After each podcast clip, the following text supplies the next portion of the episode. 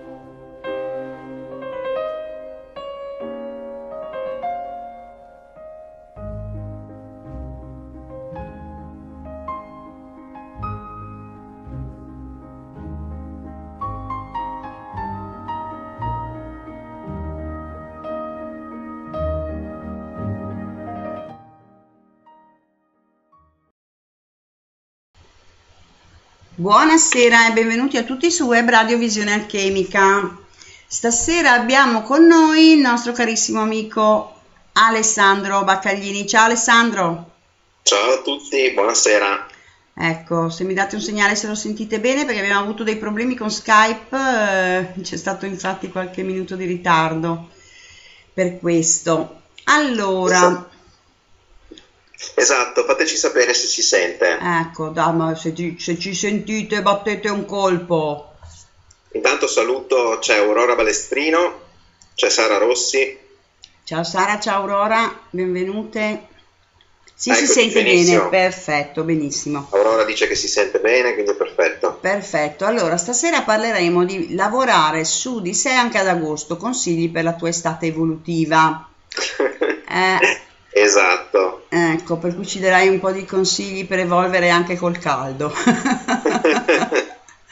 Eh, Infatti, evolvere soprattutto con il caldo, quindi eh, sì, perché il caldo insomma fa maturare i frutti, no? Si dice.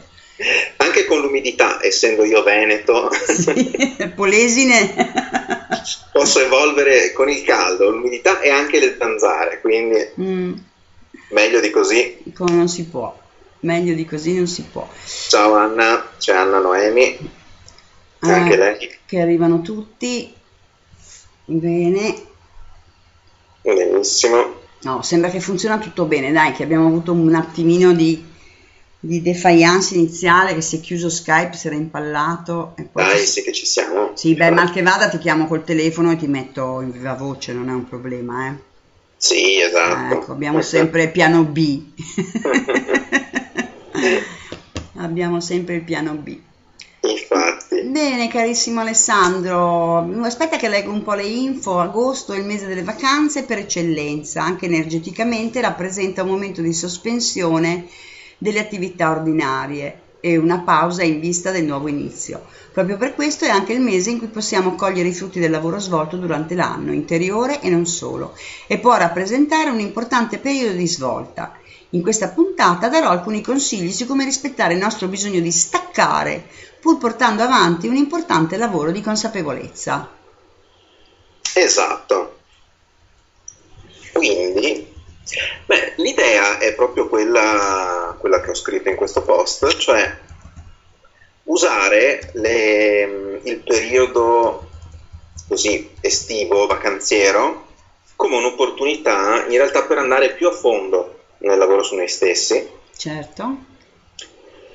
E al di là che uno vada poi o meno effettivamente in vacanza, in viaggio, in ferie, comunque sia agosto tutti noi lo sentiamo come un mese di, di stacco, Sì, come un mese dove spesso molte delle attività anche che abbiamo svolto durante tutto l'anno sono momentaneamente sospese, spesso si riprende poi a, a settembre. certo. E quindi in generale anche a livello inconscio comunque, indipendentemente dal fatto che variamo o meno le nostre abitudini, sentiamo che è un momento di stallo, è un momento di sospensione in cui possiamo mh, accumulare nuova energia e ci possiamo preparare poi a ricominciare. Certo. Quindi, visto che noi stiamo parlando e siamo insomma ormai ad agosto iniziato, Mhm. E quindi possiamo dire anche, per esempio, rispetto al palinsesto qui della, della nostra trasmissione, siamo alla fine di un anno in cui si, sono, si è parlato di molti, di molti argomenti e c'è proprio questo senso a un certo punto come di, di chiusura, Sì. ecco, in prossimità delle vacanze effettivamente fatte o meno. Questo senso di chiusura ci dà la possibilità di tirare le somme e di poter mm, fare ancora più chiarezza su quello che deve essere il nostro lavoro, su quali devono essere gli obiettivi del lavoro e quindi eh, facendo di necessità virtù si tratta proprio di usare quello che sarebbe un momento di sospensione e assecondare anche questo bisogno magari di riposo, Mhm. però paradossalmente per andare a lavorare ancora più a fondo. Ah, Cioè, oggi cercheremo di parlare come, proprio nel momento in cui noi sospendiamo magari molte delle nostre attività, anche attività che riguardano il lavoro su di sé, perché comunque se uno segue dei corsi, fa delle attività, certo. eh, questi corsi spesso insomma, ad agosto si sospendono. Ehm, quindi o anche se uno segue una terapia, magari il terapeuta di fiducia è in vacanza. Quindi... Certo, infatti. comunque è un momento in cui mh, magari smettiamo o comunque rallentiamo mm. certe cose che facciamo e questo ci permette paradossalmente di andare più a fondo. Quindi vorrei innanzitutto parlare del fatto, anzi del perché eh, questo fatto di sospendere paradossalmente il lavoro su noi stessi e infatti diciamo che da un certo punto di vista il mio invito è in questo momento di sospendere il lavoro su voi stessi. Certo. Ma sospendere il lavoro su voi stessi per lavorare ancora più intensamente su voi stessi. Eh. E adesso spiego cosa vuol dire questo apparentemente questo apparente paradosso.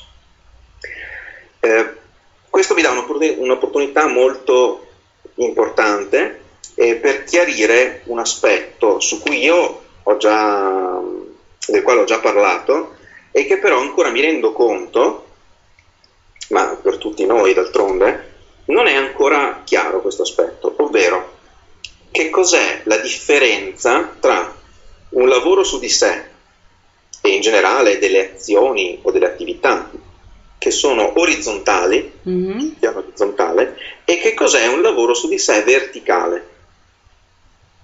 Quindi vedremo come la maggior parte delle attività che noi facciamo, forse tutte, e la maggior parte delle cose che ci preoccupano, ci preoccupano sul piano orizzontale.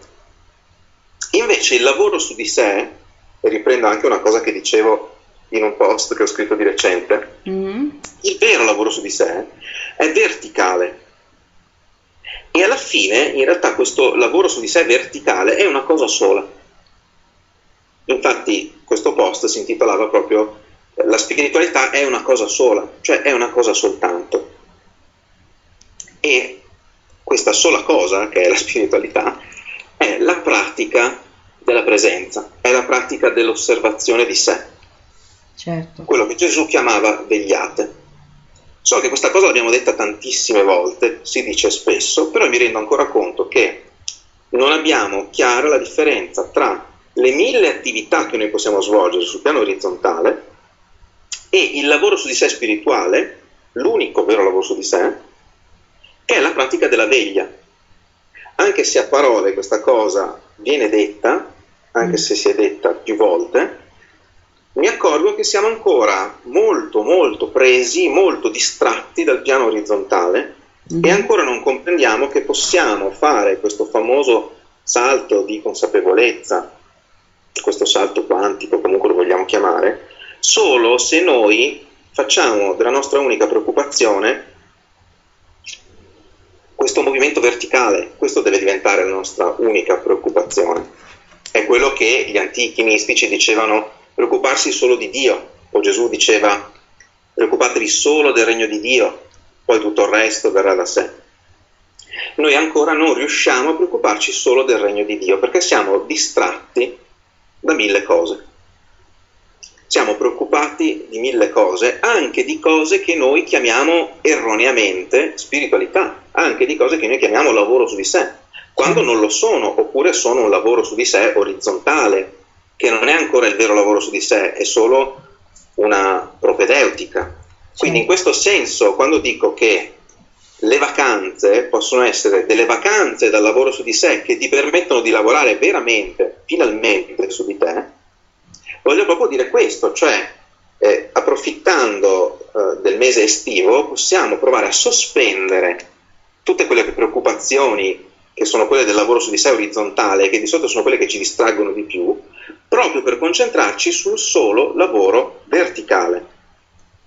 Ed è se prendiamo in questo modo il mese di agosto che può diventare un'opportunità unica mm.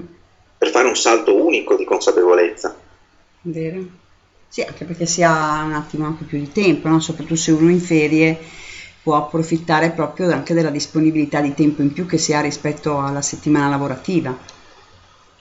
Sì, anche se in realtà il lavoro su di sé verticale non occupa tempo, proprio perché è verticale, quindi però Scusate, si ha la testa meno impegnata negli impegni, cioè, meno impegnata negli impegni, pensa che gioco di parole.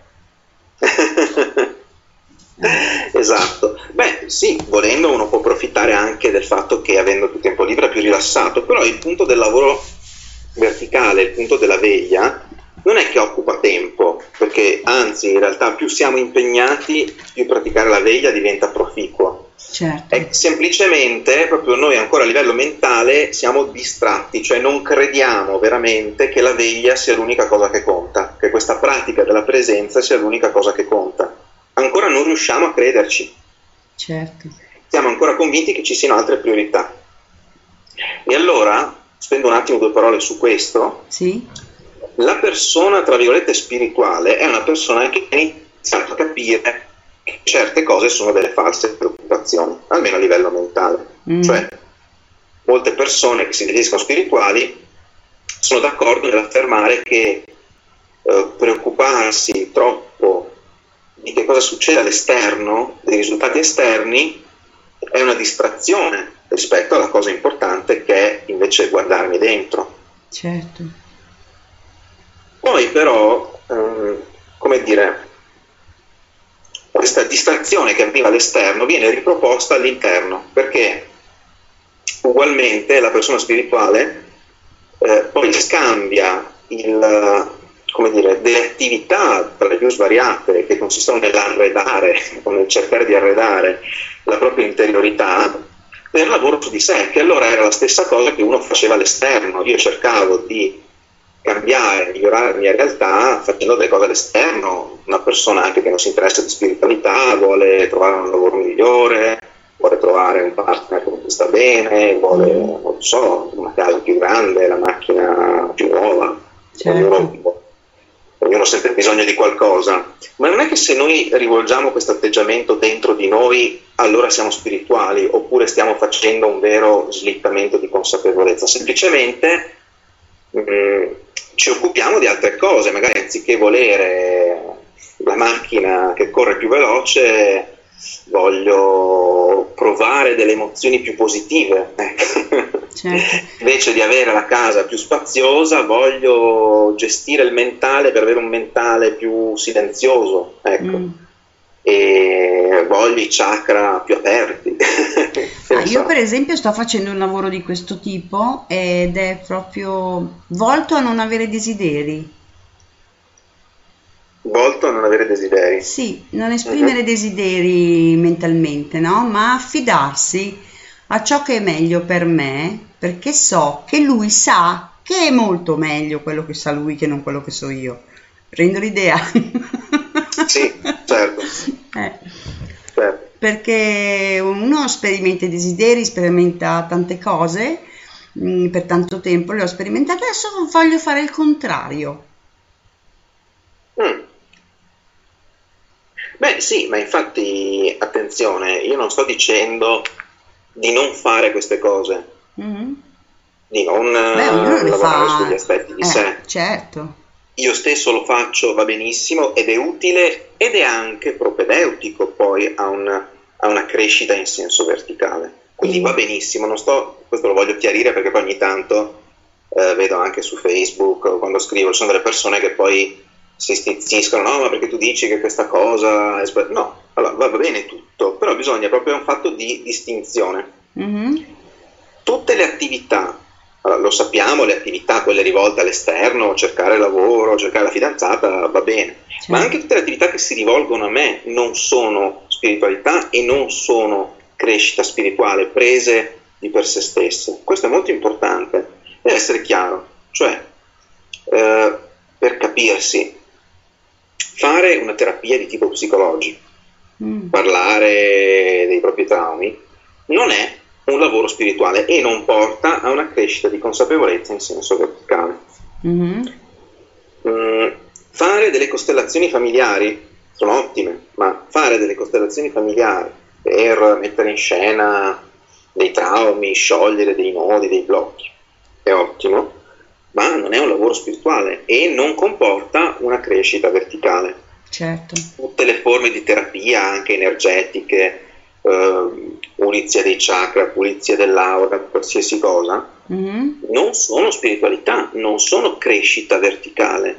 e da un certo punto di vista sono sullo stesso piano che comprarsi la macchina nuova, mi sistemo i chakra, ma sto lavorando sulla mia personalità e questo potremmo dirlo per tutto, eh, occuparsi di tarocchi, di tarologia, non è spiritualità, è solo contenuto, ma anche quello che faccio io. Cioè quando io scrivo dei Vangeli, se uno legge il mio post sui Vangeli Sì? o legge il mio libro sui Vangeli, non è che questo lo rende spirituale, questo non comporta una crescita in senso verticale. Nessuna di queste cose comporta una crescita in senso verticale, sono solo delle attività che le possiamo fare sul piano orizzontale, ma da un certo punto di vista eh, sentire una lezione sui Vangeli è come guardare la partita alla televisione. Mm, un bel Io film. mi occupo, e io mi occupo di Vangeli, quindi non è che Certo. sto disprezzando le cose che fanno gli altri, ma eh, andare a fare, non so, una terapia energetica, Reiki, è esattamente come andare a fare una partita a calcetto. Mm, Cioè io faccio una cosa che mi dà benessere. Ci sono persone che traggono benessere dalla partita a calcetto, Certo. io trago benessere dal trattamento Reiki, mm. ma non sto facendo crescere la mia consapevolezza in senso verticale. E così anche qualunque tipo di intervento che io faccio su di me. Quindi qualsiasi meditazione, qualsiasi tentativo di boh, mh, smussare una certa emozione, di lavorare sul mentale, di provare a lavorare sul mio modo di pensare per pensare in modo più positivo, è ottimo, ma non è spiritualità, non c'è una crescita in senso verticale. Certo. Quindi per questo dico che è bellissimo che le persone facciano queste cose, le faccio anch'io, Mm, però si rischia di cadere in una distrazione, anche perché mentre andare alla partita, andare a bere la birra con gli amici, giocare a calcetto, sono cose che in qualche modo per chi ha cominciato un po' a interessarsi alla crescita spirituale salta subito all'occhio che non sono spiritualità, mm, c'è il rischio che invece delle altre cose, siccome hanno una veste spirituale, vengano scambiate per spiritualità. Per cui se io leggo un libro sui Vangeli, allora mi sto elevando in senso spirituale. Se io, ehm, non lo so, faccio una terapia per i chakra, allora mi sto elevando in senso spirituale, eccetera, eccetera. È importante sapere che non è così. Nessuna di queste cose può farmi crescere e nessuna di queste cose è rilevante ai fini della crescita della mia consapevolezza. Può essere un buon punto di partenza, certo. però non determina ancora una crescita. certo. Quindi, ah, e di più, dirò di più, se all'inizio occuparsi di queste cose può, ehm, può smuovere un po' qualcosa dentro di noi e prepararci poi a un vero e proprio lavoro in senso verticale, c'è il rischio che poi queste cose invece ci facciano impantanare Mm, in un atteggiamento che è esattamente il contrario di quella che è poi la vera spiritualità. certo. E quindi possiamo dire anche questo in modo molto chiaro. Qual è la differenza tra Gesù parlava dei figli della terra e dei figli della luce, oppure di coloro che erano del mondo e coloro che invece non erano del mondo? E quindi qual è la differenza tra chi eh, vive la propria vita facendo esperienze ma non si interessa di far crescere la propria consapevolezza e invece chi almeno in teoria ha questa aspirazione.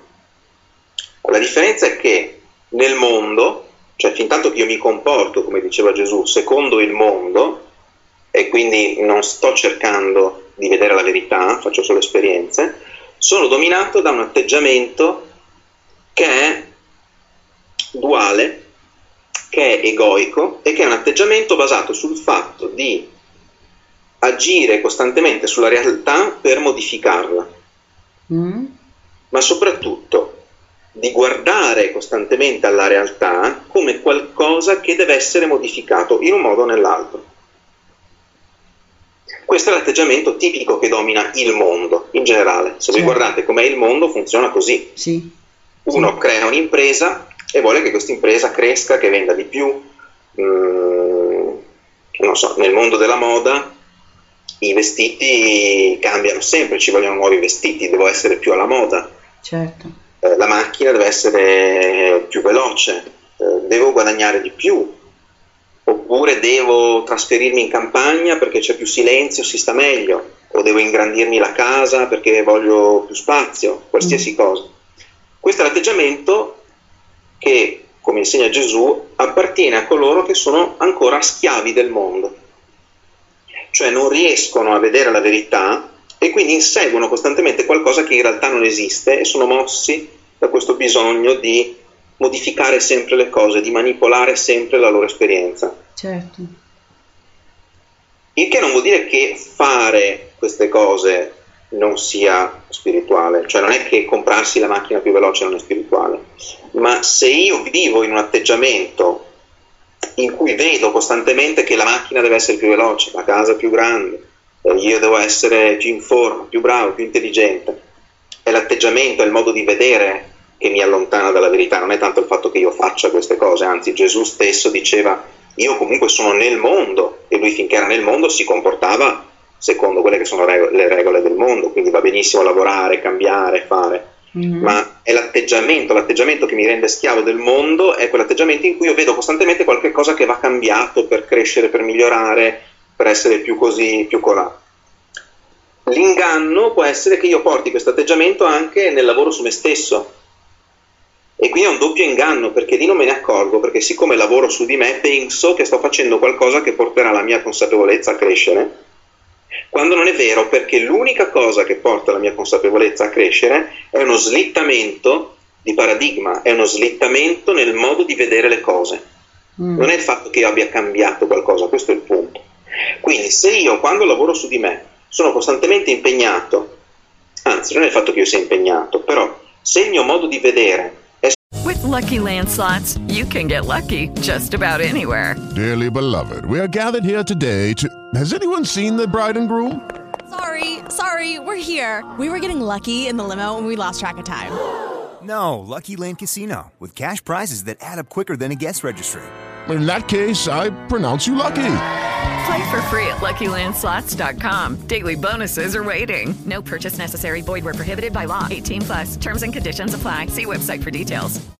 Lucky Land Casino asking people, "What's the weirdest place you've gotten lucky?" Lucky in line at the deli, I guess. Aha, in my dentist's office. More than once, actually. Do I have to say? Yes, you do. In the car before my kids' PTA meeting. Really? Yes. Excuse me, what's the weirdest place you've gotten lucky? I never win and tell. Well, there you have it. You can get lucky anywhere playing at LuckyLandSlots.com. Play for free right now. Are you feeling lucky? No purchase necessary. Void where prohibited by law. 18 plus. Terms and conditions apply. See website for details. Sempre quello per cui io adesso devo uh, risolvere questo blocco emotivo, devo sistemarmi questo chakra. Mm. Devo farmi la lettura dei tarocchi per vedere questa cosa, per risolvere questa situazione. Eh, devo pensare di meno, devo pensare di più, devo pensare più positivo, devo leggere di più, qualunque cosa sia. In realtà non cambia niente, ho solo cambiato le cose di cui mi occupo. Prima mi occupavo di cose esteriori, adesso mi occupo di cose interiori, mm. ma sono sempre schiavo del mondo, mi sto sempre comportando in realtà da persona materiale, cioè da persona che vede la realtà in un modo duale, in un modo conflittuale e non sto, non sto crescendo da questo punto di vista, sto facendo esperienze che è una parte del gioco, siamo qui anche per fare esperienze, quindi va tutto bene. Certo.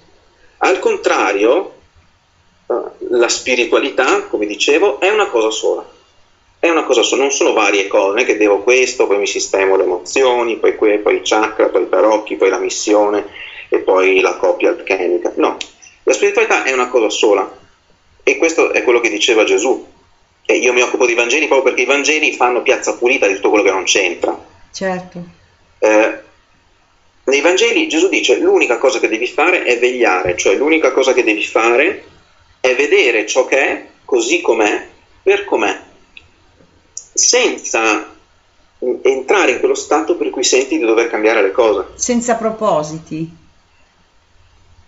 senza propositi, senza attesa, senza tensione, senza desiderio, il che non vuol dire che su un altro piano poi uno non agisca, non voglia raggiungere degli obiettivi, ma devi portare il tuo stato di coscienza però in un piano più alto dove tu semplicemente sei presente a ciò che è, mm-hmm. vedi ciò che è e vedi ciò che è nel suo modo di essere e lo accetti e lo accogli e lo ami, il senso dell'amore di cui parla Gesù, il famoso agape di cui parla Gesù, Sì. non è un'emozione, è proprio questo, cioè riuscire a vedere che il regno di Dio è già in mezzo a noi. E questa è la differenza e questa è l'unica cosa che conta. Tutte le indicazioni di lavoro che dava Gesù non servivano a mm, migliorarti, servivano solo a portarti in uno stato in cui riesci a vedere ciò che è e lo accetti. Punto. Questo è il risveglio, questa è l'unica cosa che ci dovrebbe interessare. Quando Gesù dice preoccupatevi solo e fin dall'inizio e tutto il giorno del regno di Dio, intendeva questo.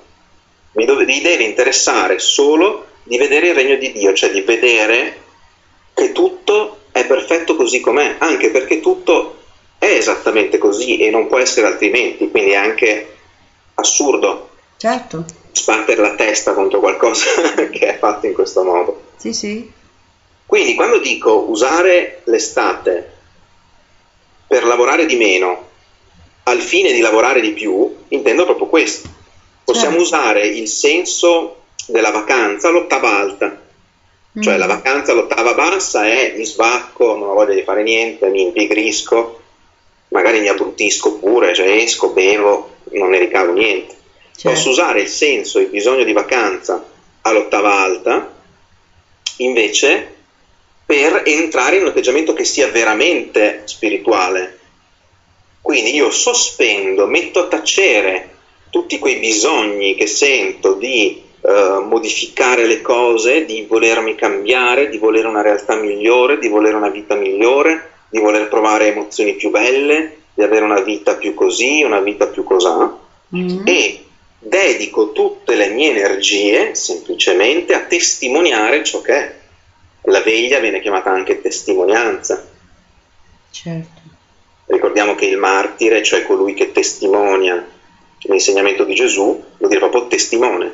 Martire significa in greco testimone, quindi diventare persone spirituali, diventare persone che cercano di portare l'insegnamento nella propria vita significa innanzitutto questo, sospendere tutte le altre preoccupazioni, che non vuol dire necessariamente non fare, ma almeno interiormente sospendere l'importanza che noi diamo a tutte queste attività che ci devono portare a fare di più, a essere così, a essere diversamente, Mhm. e dedicarci semplicemente alla testimonianza di ciò che è, a praticare questa benedetta veglia o presenza di cui parlano tutti e che però non fa ne- nessuno, è per questo che io continuo a parlarne. Cioè, Certo. e infatti anche in relazione a quello che stiamo dicendo qui, io per esempio mi ero anche preparato, e magari se c'è tempo lo faccio, Sì. una, una spiegazione di come funziona il reality transurfing, Ah, che è proprio una tecnica, cioè una tecnica, una spiegazione di come posso usare il mio stato di coscienza per creare la realtà che più mi piace. di Zealand, eh? Sì, esatto. E che tra l'altro c'entra proprio con questo atteggiamento. Quindi io ho, mm, ho questo argomento di cui ho voluto parlare, però nel contempo mi sono reso conto, e quindi ci tenevo a fare questa precisazione, che in realtà non c'è niente di cui parlare. È questo che vorrei che il messaggio eh, più profondo che vorrei che passasse stasera alle persone che ascoltano. Sì. Cioè, tu che sei lì e ascolti, hai già sentito tutto, hai già letto di tutto, non c'è più niente da svelare. Non devi, non devi scoprire delle nuove cose, non ci sono delle nuove tecniche che devi scoprire come funzionano, non ci sono dei nuovi manuali, eh, non ci sono dei nuovi concetti.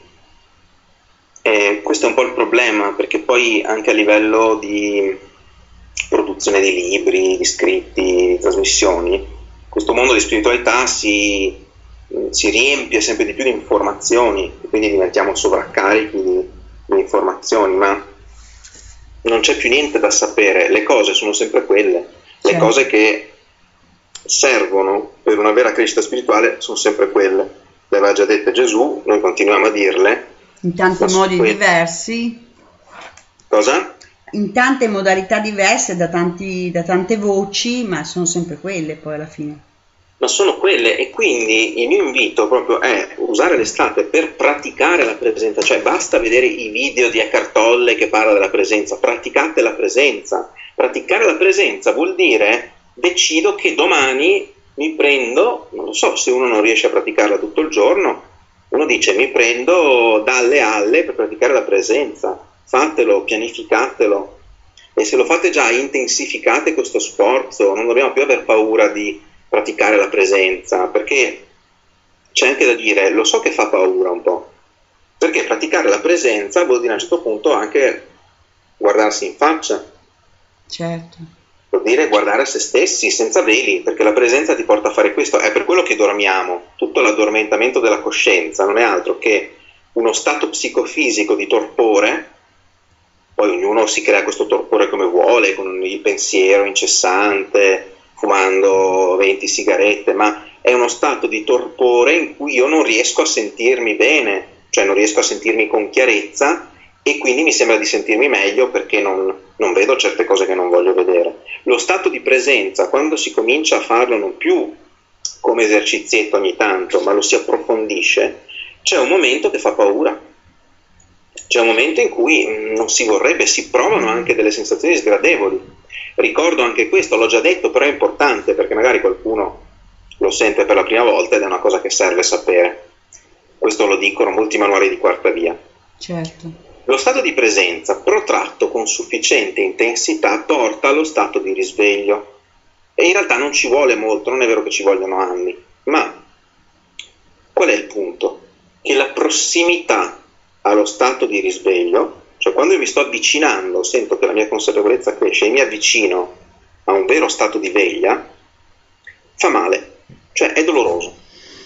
È doloroso in senso fisico, cioè perché si sta alzando la vibrazione e il mio corpo fa fatica a reggere quella vibrazione. Quindi quando pratico la presenza, a certo punto si attivano a causa dell'aumento della vibrazione tutte le mie ferite emotive e le posso sentire fisicamente. C'è un momento che letteralmente fa male è uno dei significati della croce. Per arrivare alla veglia vera e propria, che è rappresentata dalla resurrezione, passo per un momento che fa male. È proprio doloroso fisicamente, si provano delle sensazioni che sono le più brutte che possiamo provare perché sono proprio quelle che noi ci tenevamo nascoste. Certo. Quindi lo ridico perché magari qualcuno non lo sa, eh, l'ho detto altre volte, però se uno lo sente per la prima volta è importante. Uno non si deve spaventare questa cosa è normale, però ormai mi permetto di aggiungere, è vero che c'è questa soglia che è dolorosa, ma ormai comunque è del tempo che lavoriamo su noi stessi, in generale c'è un aumento della vibrazione comunque a livello proprio planetario. In questo specifico momento questa soglia può essere superata molto facilmente. Quindi usiamo l'estate, usiamo questo spazio proprio per dire abbandono queste preoccupazioni orizzontali, che siano esterne, che siano interne, mm-hmm. abbandono le preoccupazioni sul fatto di avere il lavoro migliore, sul fatto di eh, fare i tarocchi, il quadrastrale, quello che è, e mi concentro sull'entrare in modo più profondo possibile nello stato di veglia. Anche se arriva un momento di soglia, che magari è un po' doloroso, un po' difficoltoso, me la prendo comoda, cioè cerca di entrare in questo stato di serenità sapendo che tanto non c'è nient'altro di importante da fare. Quindi in questo senso usiamo anche la mentalità da vacanza, cioè certo. sentire che tanto non c'è nient'altro di importante perché l'unica cosa importante nella vita è svegliarsi, è l'unica cosa che conta, perché tutti i problemi non derivano dal fatto che c'è qualcosa da risolvere, derivano dal fatto che siamo addormentati. Allora usiamo questa mentalità per cui siamo liberi da ogni altro impegno e ci dedichiamo solo a questo, certo. a superare questa soglia. Allora agosto può essere usato proprio per superare questa soglia e quindi possiamo vedere settembre, la ripresa dei lavori, come un momento, come proprio mh, mm, come se noi facessimo adesso una traversata e settembre fosse l'altra sponda. Dobbiamo arrivare dall'altra parte. Mm-hmm. Cerchiamo di entrare nell'ottica di dire vogliamo arrivare a settembre risvegliati finalmente. Certo. basta rimandare, io mi risveglierò tra dieci anni nella prossima vita. Non è vero, ormai ci siamo, usiamo agosto per questo. Certo. Diciamo, io a settembre, quando mi rimetto al lavoro, voglio farlo finalmente sveglio, finalmente presente a ciò che sono, finalmente presente a ciò che è, Certo. finalmente in grado di vivere la vita istante per istante. Aspetta che c'è una domanda, Ale. Sì. C'è Barbara che chiede, proprio proprio facile da conciliare con la vita di tutti i giorni e ha messo la faccina che ride. Sì. Avrei una domanda, se ho capito bene Alessandro parla di testimonianza, possiamo chiamarla osservazione? Cioè praticamente vivere giorno dopo giorno osservando ciò che c'è e poi accogliere e amare ciò che si trova. Alessandro, puoi fare uno o due esempi di vita? Esempio, poi lo fa lei. Sveglia la mattina, sono molto nervosa perché ho un problema con mio padre, mi si riversa su tutte le relazioni, quindi mi dico ok, sono nervosa, ora passerà, poi proseguo con la giornata, eccetera, eccetera. Stai parlando di questo o di altro? Grazie, scusate della pappardella. Ciao Barbara. Allora, non c'è nessun problema per la pappardella. No, anzi. infatti. Ehm, in realtà stavo pensando alle pappardelle al cinghiale che ho mangiato Sì, pranzo, buonissime. A me quel pomodoro mi sono venute in mente. Vabbè, dai. With the Lucky Land slots, you can get lucky just about anywhere. This is your captain speaking. Uh, we've got clear runway and the weather's fine, but we're just going to circle up here a while and uh, get lucky. No, no, nothing like that. It's just these cash prizes add up quick. So I suggest you sit back, keep your tray table upright, and start getting lucky. Play for free at LuckyLandSlots.com. Are you feeling lucky? No purchase necessary. Void where prohibited by law. 18 plus terms and conditions apply. See website for details. With Lucky Land slots, you can get lucky just about anywhere. Dearly beloved, we are gathered here today to. Has anyone seen the bride and groom? Sorry, sorry, we're here. We were getting lucky in the limo and we lost track of time. No, Lucky Land Casino, with cash prizes that add up quicker than a guest registry. In that case, I pronounce you lucky. Play for free at LuckyLandSlots.com. Daily bonuses are waiting. No purchase necessary. Void where prohibited by law. 18 plus. Terms and conditions apply. See website for details. Come siamo terricoli. sì, veramente. Ecco. Osserviamo questa cosa. Infatti Barbara si disconnette immediatamente.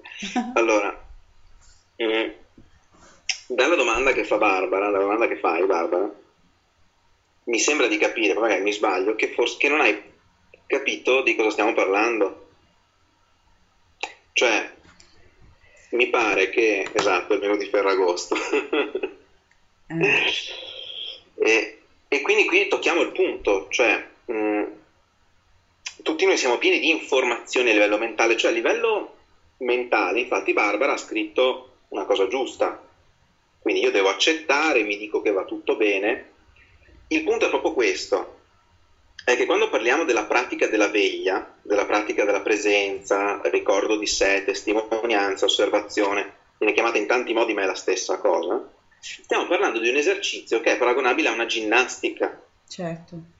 è proprio un esercizio, all'inizio è proprio una tecnica, che non c'entra niente, ma non c'entra assolutamente niente con il fatto di dirsi a livello mentale va tutto bene, devo accettare questa cosa, passerà, non c'entra, non c'entra proprio niente.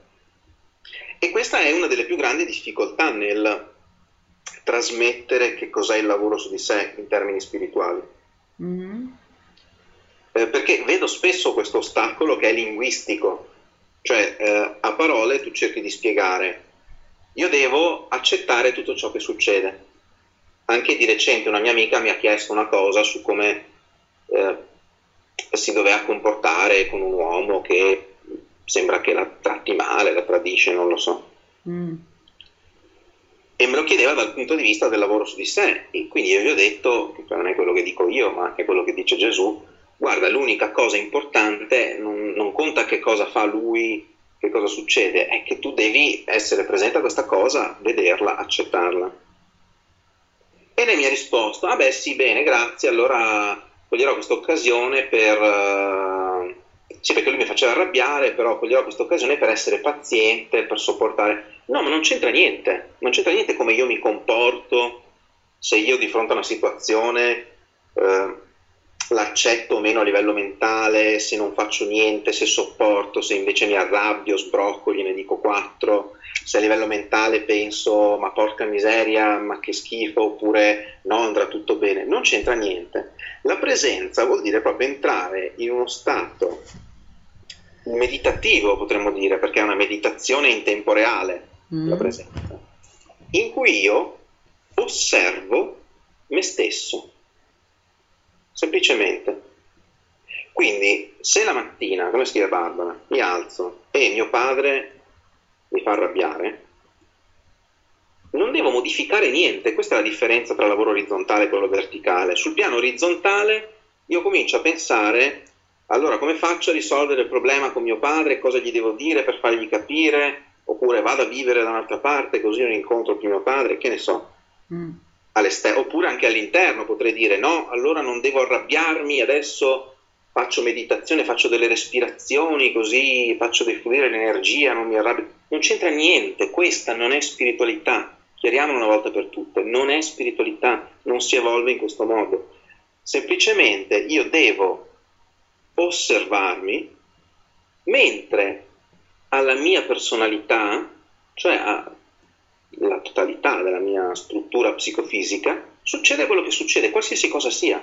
Se io mi arrabbio, devo solo rimanere presente a quel senso di rabbia. Se a livello mentale mh, mm, penso, ma mio padre è proprio uno stronzo, porca miseria, non lo sopporto, osservo questo pensiero, punto. Certo. È per quello che dico che da un certo punto di vista questo è il lavoro più difficile, perché rimanere presenti, rimanere eh, concentrati su un'attività di osservazione mentre magari succedono cose che ci fanno arrabbiare, che ci coinvolgono, è difficile. Però da un certo punto di vista è una vacanza, perché capite che c'è proprio un cambio di atteggiamento, non mi lascio più preoccupare dal fatto di dover cambiare qualcosa, è una vacanza perché non cerco più di modificare i miei atteggiamenti, né fuori né dentro. Mi osservo e basta. Se mi arrabbio, punto, mi arrabbio e io lo devo solo osservare, non devo dire va bene allora lo accetto non devo confondere la presenza con allora non mi devo arrabbiare, non c'entra nulla. Mi arrabbio, allora io osservo che mi arrabbio. Certo. Se penso, ma questa cosa è insopportabile, adesso spacco tutto, osservo questo pensiero, non devo cambiare quel pensiero con un pensiero positivo. È proprio il contrario, questa è una vacanza e qualunque cosa mi venga da fare io la osservo. Se mi viene da lanciare i piatti contro il muro, mi osservo mentre lancio i piatti contro il muro, non devo sforzarmi di non lanciare i piatti contro il muro per essere nell'accettazione. Non All... c'entra nulla, devo solo osservarmi. Al limite dico, ma che mira del cavolo che ho. Esatto, al limite perché non lo becca mai, sta ancora lì È proprio questo, e non è neanche, vedo che Barbara scrive eh, tu parli con te stesso e non farti coinvolgere. Sì, da un certo punto di vista l'importante è che non sia un non farti coinvolgere nel senso mentale, cioè nel senso appunto che da capo io dentro a livello mentale congelo le mie emozioni, oppure mi dico non devo farmi, non devo reagire, non c'entra niente, tu devi lasciare la tua personalità in uno stato proprio brado, per quello dico è vacanza, devi lasciare che la tua personalità sguazzi liberamente nelle sue reazioni di ogni tipo, parolacce, lanciare piatti o al contrario non reagire, eh, incavolarsi dentro senza riuscire a esprimerlo, non importa, qualunque cosa ti venga spontaneo a fare, tu lo fai.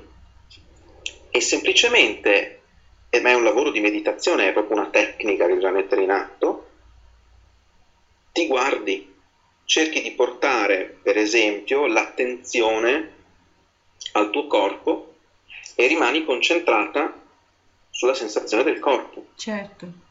Ma senza cambiare nulla, senza dire devo rilassarmi, devo... Oppure porti l'attenzione al respiro.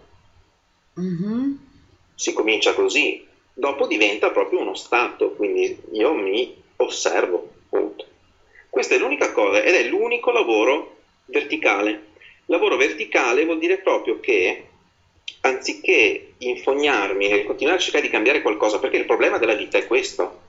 Eh. Quando Gesù diceva, ma perché eh, il problema è che voi siete schiavi del mondo e questo vi farà morire nei vostri peccati, intendeva questo, cioè mh, mm, io sono sempre preso a dover sistemare qualche cosa e le cose tanto non saranno mai a posto. L'unica cosa che è risolutiva è che io porto la mia coscienza su un piano diverso dove non vedo più cose da sistemare, dove riesco a accettare le cose come sono certo. e dove questo accettare non c'entra niente con il comportarsi in modo gentile, il comportarsi in modo eh, calmo, vuol dire solo che anche se io mi arrabbio, anche se mia, il mio corpo si dimena, anche se la mia mente produce pensieri di rabbia e di caos e di tempesta, semplicemente io non sono più queste cose. Poi è il lavoro, come si suol dire, di identificazione con l'anima e di disidentificazione dalla personalità. Quindi il lavoro verticale non è modificare la mia personalità, ma disidentificarmi dalla personalità per identificarmi con il sé, cioè con la coscienza. Certo. Semplicemente questo. C'è Nicole che dice passerò la quasi totalità delle ferie a riempire cartoni con la mia roba e a cercare un nuovo nido nel quale andare a vivere. Sono demoralizzata, più in scatolo più si materializzano oggetti. Sì, è così, è così, è vero. Proverò ad esercitare la presenza mentre faccio questo lavoro. Mi hai motivata, grazie. Esatto. hai tutta la mia comprensione, Nicole. sì, e poi è esattamente una metafora della, dell'orizzontalità. Certo. Cioè è una metafora del, di quella che è la vita nel mondo. Cioè io cerco di mettere le cose a posto nelle scatole e non finiscono mai. Certo. È così, le cose non saranno mai a posto, non possono essere a posto, perché non esiste questo a posto. Eh, facciamocene una ragione. cioè, eh, comunque sia, per quanto tu possa gestire bene la tua vita, nasci, vivi, invecchierai, morirai, punto. Cioè, certo. mh, I problemi salteranno sempre fuori, le cose cambieranno sempre. Semplicemente io posso portarmi, e questo è quello che dicevano tutti, però non lo diceva solo Gesù, lo dicevano anche i sapienti prima di Gesù, eh, io posso attraverso questa pratica della consapevolezza portarmi in una regione del mio essere, quella che la tradizione ha chiamato anima, oggi si chiama sé, mm. che non è identificata con queste cose passeggere, accidentali. Quindi non cambiare la terra, il mondo della materia, il mondo della personalità, semplicemente prendere dimora nei cieli, come si suol dire, se io dimoro nei cieli, guardo cosa succede sulla terra. Poi quello che deve succedere sulla terra succederà comunque. Certo. È su questo che vorrei insistere. Spiritualità non c'entra niente con modificare la propria vita, non c'entra niente col beh, essere più o meno bravi a convincere gli altri, a capirti, eh, trovare l'anima gemella, non trovare l'anima gemella, avere successo sul lavoro, essere motivato. Non c'entra niente perché tutto questo riguarda la personalità. La mia personalità può essere sicura di sé, insicura, eh, posso essere bravo, posso essere in forma fisicamente, posso essere magro, posso essere grasso, posso essere sano, malato, non c'entra nulla. Il lavoro di cui parlava Gesù, che è l'unico lavoro verticale e che cambia realmente le cose, è semplicemente che io divento la coscienza che abita questo corpo. Punto. Certo. Dopodiché possiamo anche spiegare perché questa cosa è anche la soluzione a tutti i problemi orizzontali. Certo. Però è un effetto collaterale, non è quello il motivo. E ripeto, è quello che Gesù intendeva quando diceva voi preoccupatevi del regno di Dio, cioè preoccupatevi delle elevazioni in senso verticale. Tutto il resto vi sarà dato in aggiunta. Mm-hmm. Quindi quando tu sistemi questo, cioè riesci a fare questo slittamento, allora si sistema tutto anche sul piano orizzontale e tutto il resto vi sarà dato in aggiunta, è quello. Anche il piano orizzontale si sistema. Certo. E questo possiamo anche spiegare che cos'è, cosa significa questa cosa. Quindi possiamo anche spiegare come nasce, potremmo dire, l'irretimento nel mondo, come nasce la schiavitù nel mondo, cioè come nasce quel, quello stato di coscienza in cui io costantemente mi guardo attorno e vedo che ci sono delle cose che non vanno, che ci sono delle cose da sistemare, come nasce quello stato di coscienza per cui eh, credo costantemente a un film che in realtà è solo nella mia mente, che mi spiega che la mia vita è come una storia che ha un passato, un presente, un futuro e io devo cercare di far andare bene questa storia. E poi magari allora il mio passato non mi piace, allora devo cercare di sistemare il passato, devo sistemare eh, i traumi del passato, il rapporto con i genitori, poi il futuro devo mh, mm, far andare bene le cose sul lavoro, in famiglia. Questo stato, che è lo stato di eh, schiavitù del mondo, mm-hmm. Lucky Land Casino asking people what's the weirdest place you've gotten lucky? Lucky? In line at the deli, I guess? Aha, in my dentist's office. More than once, actually. Do I have to say? Yes, you do. In the car before my kids' PTA meeting. Really? Yes. Excuse me, what's the weirdest place you've gotten lucky? I never win and tell. Well, there you have it. You can get lucky anywhere playing at LuckyLandSlots.com. Play for free right now. Are you feeling lucky? No purchase necessary. Void where prohibited by law. 18 plus. Terms and conditions apply. See website for details. Judy was boring. Hello. Then Judy discovered ChumbaCasino.com. It's my little escape. Now Judy's the life of the party. Oh, baby, Mama's bringing home the bacon. Whoa, take it easy, Judy. The Chumba life is for everybody. So go to ChumbaCasino.com and play over 100 casino style games. Join today and play for free for your chance to redeem some serious prizes. ChumbaCasino.com. No purchase necessary. Void where prohibited by law. 18 plus terms and conditions apply. See website for details. In realtà non nasce da fuori, cioè non nasce dal fatto che nel mondo ci siano delle cose che non vanno. Nasce da dentro. Certo. Nasce dal fatto che la mia personalità, quindi personalità intendo proprio il corpo fisico, o per chi eh, conosce e comprende l'essere umano anche in senso sottile, i corpi fisici, quindi corpo fisico, corpo emotivo e corpo mentale. Certo. Eh, la mia personalità, quindi la totalità del mio essere terreno, sostanzialmente è appunto un essere materiale, un essere terreno, che ha bisogno, proprio ha bisogno costitutivamente perché è fatto per quello, di sentirsi amato. Mm-hmm. Il motore della personalità è questo. Amore vuol dire poi tutto, non è solo il sentimento, ovviamente cure, attenzione, protezione, calore. D'altronde perché tutti i traumi della personalità nascono nell'infanzia? Perché quando uno è un infante, un neonato, un bambino molto piccolo, ha bisogno di tutto, quindi c'è questo bisogno originario di amore e qualunque cosa che anche di poco faccia mancare questo amore necessario crea questa benedetta ferita, crea questo benedetto trauma. Eh, questa ferita che rimane impressa a livello fisico, a livello emotivo e che poi si trasforma anche in schemi di pensiero, Mm. fa sì che la personalità, cioè questa entità terrena, che è il mio veicolo terrestre, viva in uno stato di costante eh, sofferenza dovuto al fatto che um, ha patito questa mancanza d'amore.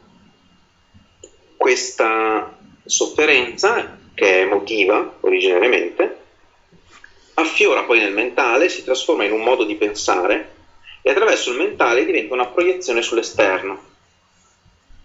Per cui in realtà è vero che ci sono le bollette da pagare, quello è un fatto, ma non è che il fatto che le bollette debbano, si debbano pagare deve mettermi in uno stato di angoscia o di preoccupazione o mi deve far sentire che io sto inseguendo un, so come dire, un film, devo inseguire un tempo lineare in cui domani devo pagare le bollette.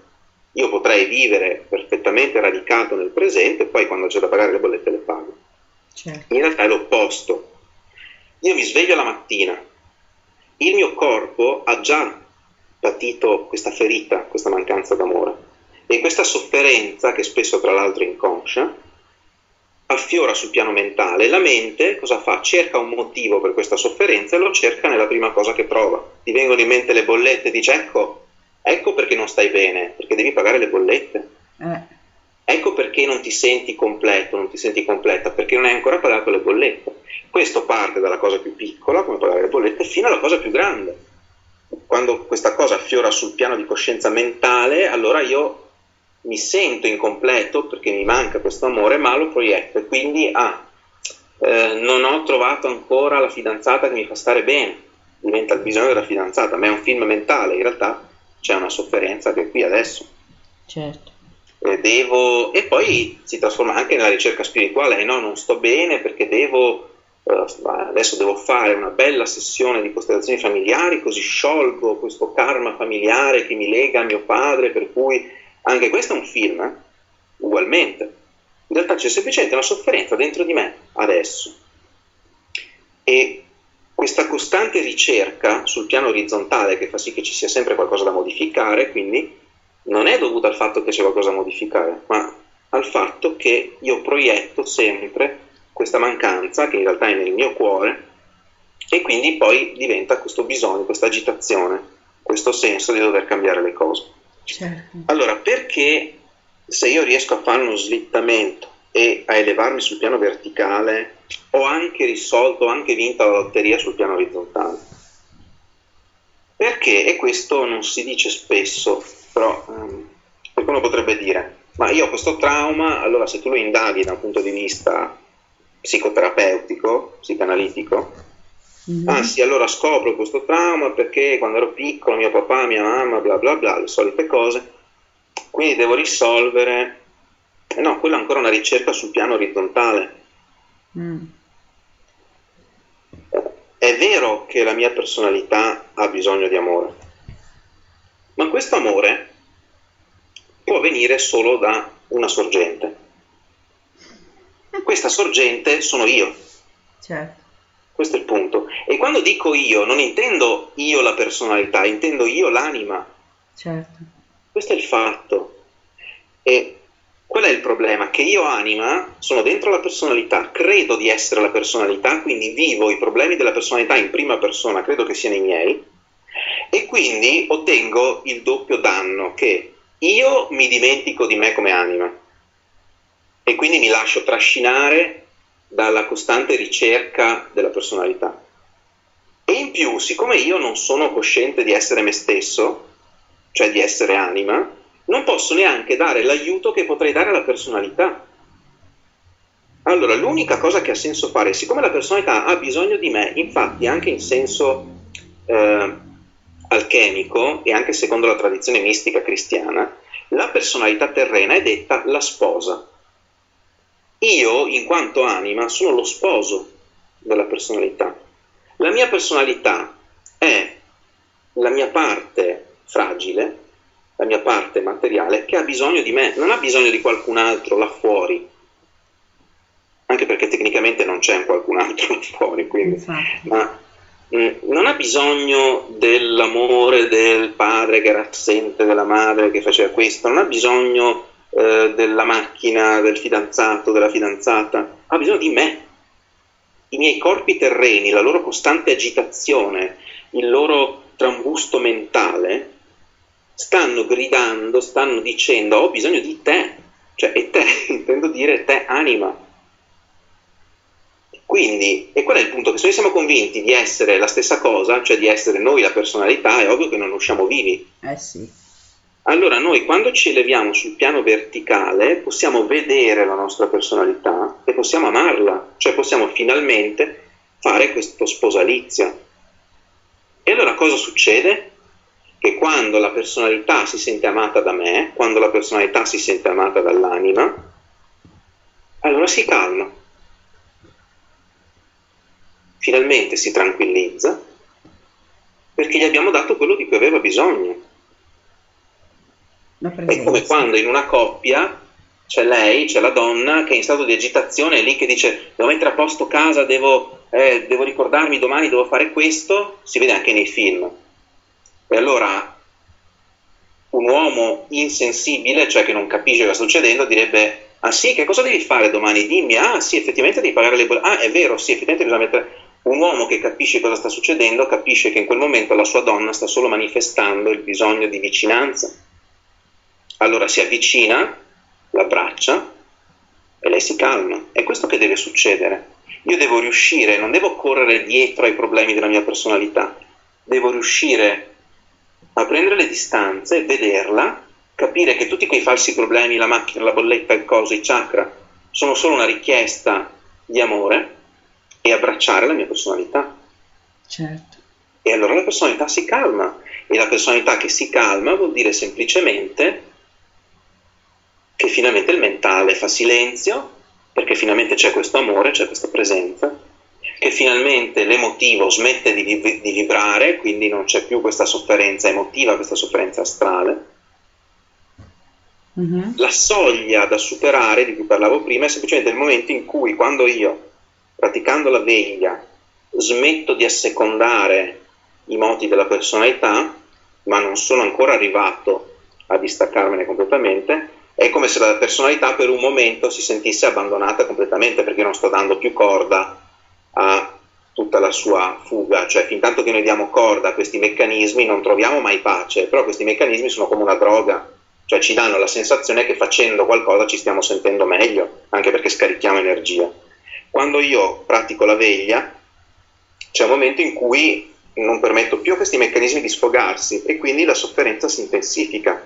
Ma poi quando riesco a vedere che io ci sono e che io sono la coscienza e riesco ad abbracciare la mia personalità, allora sparisce quella sofferenza e finalmente uno si sveglia e si sveglia vuol dire letteralmente vedo che era un film.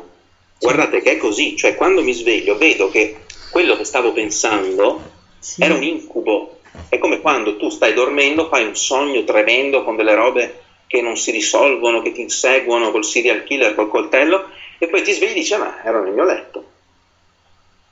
Certo. Cioè, non esiste, non esiste questo film, questi problemi, non esistono. Cioè, esistono delle situazioni fuori, sì, ma questa angoscia qui è artificiale. Questa angoscia non è dovuta al fatto che fuori c'è qualcuno che vi sta danneggiando o fuori c'è qualcuno che non vi sta dando abbastanza e neanche al fatto che dentro c'è qualcosa che non va, anche perché voi non potete cambiarvi, non ha senso. Non è che dentro avete delle emozioni sbagliate che vanno messe a posto. Semplicemente tutto il vostro essere ha bisogno di amore che non deve venire da qualche cosa che è fuori, deve venire dal sé, dall'essenza, cioè da voi, è quello che voi Certo. siete veramente. Quindi devo semplicemente diventare, cioè diventare, ricordarmi che sono questa essenza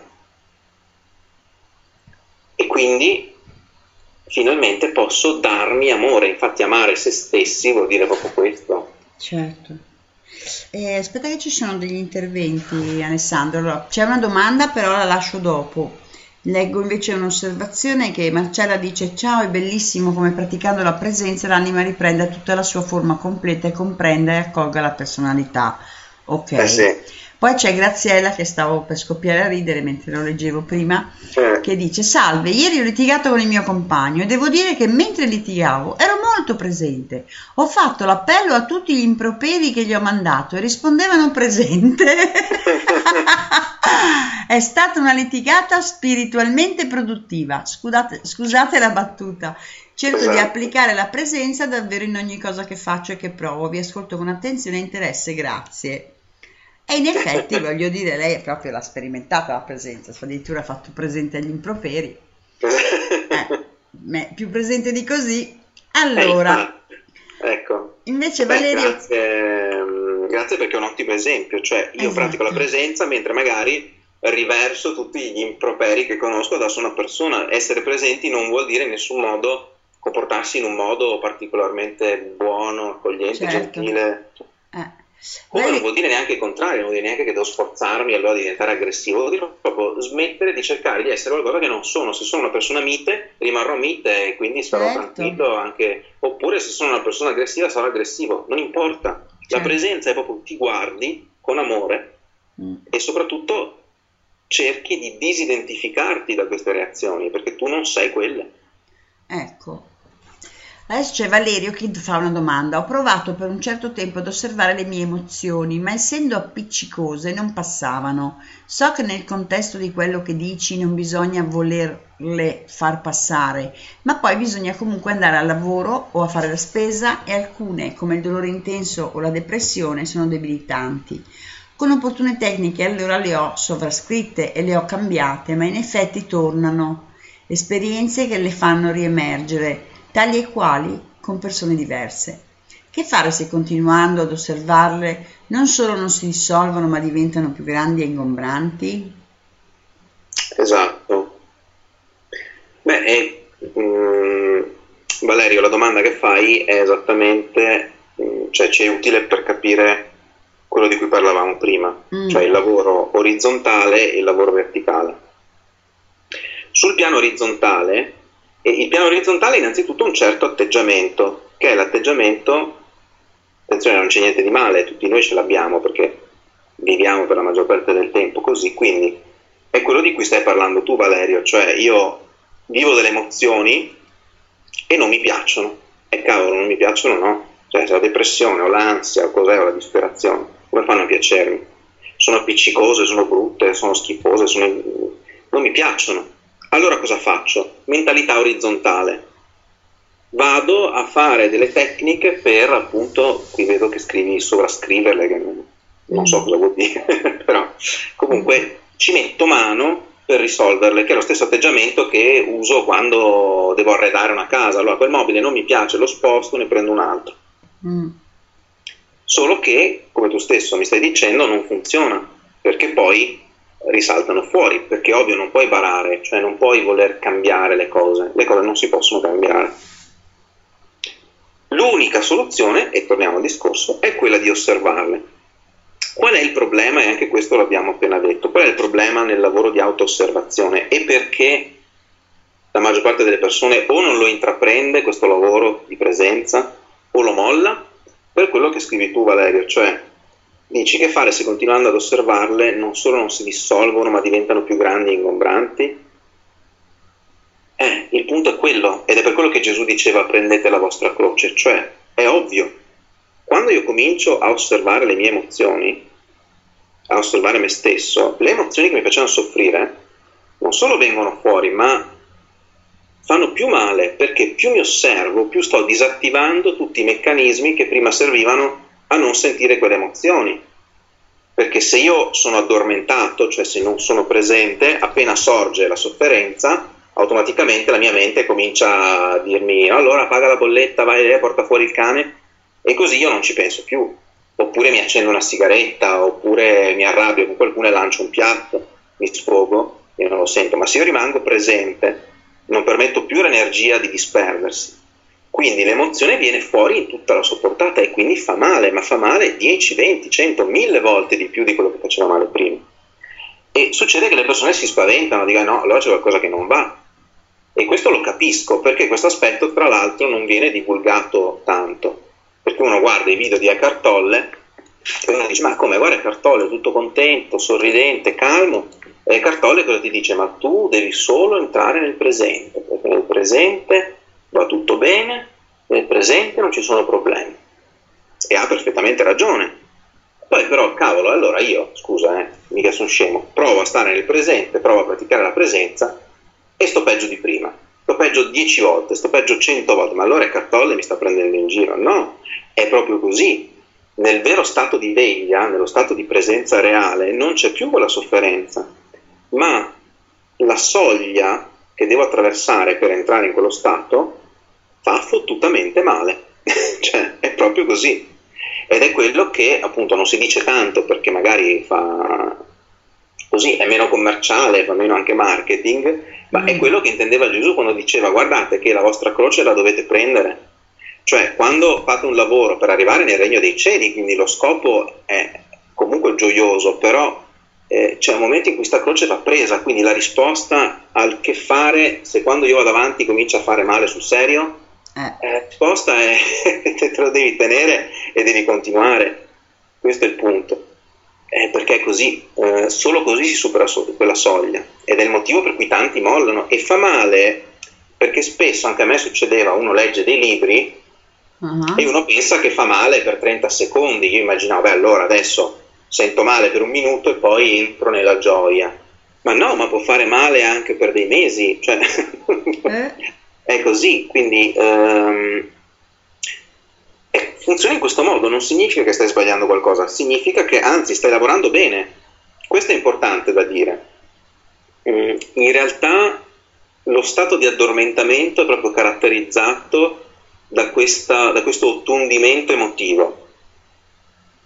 Per cui se, um, se io non sto provando sofferenza, ma non sono neanche nella gioia, posso stare certo che sono addormentato, che sono completamente addormentato e che sto anche rimuovendo le mie emozioni. Quindi lo stato peggiore in cui posso trovarmi, dal punto di vista evolutivo, è quello stato del quando ti incontri per strada e uno dice come va? Bene, grazie, tutto a posto. Uno fa quella faccia per cui non ha nessun particolare dispiacere ma neanche nessuna gioia particolare. Quello stato di, mh, mm, così, eh, quello stare intermedio, quello è eh, rimozione e addormentamento. Se uno comincia a lavorare su di sé, allora il lavoro su di sé porta inevitabilmente alla gioia, però nel processo rende consapevole la sofferenza. Quindi, se in realtà sto soffrendo, vuol dire che va bene. Se sto soffrendo, vuol dire che sto sentendo la sofferenza, quindi non può che essere produttivo. E l'unica soluzione è andare avanti, avere il coraggio di arrivare fino in fondo, è come una traversata. Eh, c'è un momento in cui sei, sei nel mezzo, e nel mezzo è dura, però è così.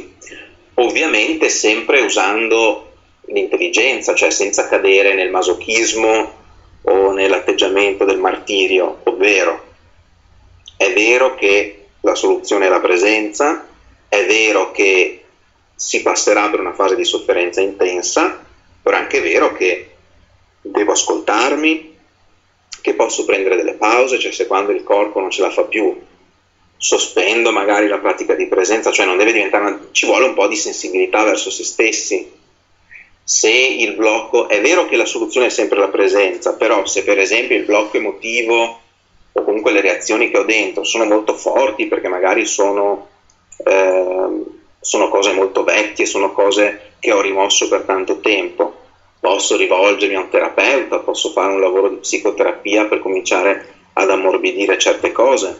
Infatti in questo senso avevo scritto anche un articolo proprio su questo.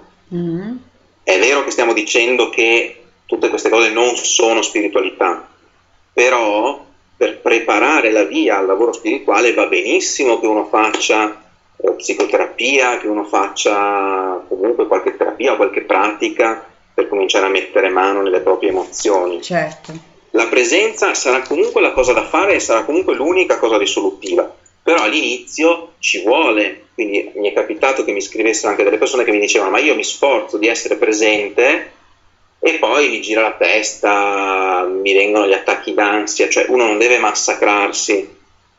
Se uno ha delle reazioni così forti, anche fisiche, può aiutarsi, appunto, quello che consiglio secondo me è anche la, la psicoterapia tradizionale, senza fare cose strane, perché la psicoterapia tradizionale comunque, anche se non è ancora un lavoro di presenza, ha il merito, se fatta bene, di non essere una cosa come quelle pratiche più energetiche. Sì, però c'è anche di meglio, perché è lunghissima la psicoterapia.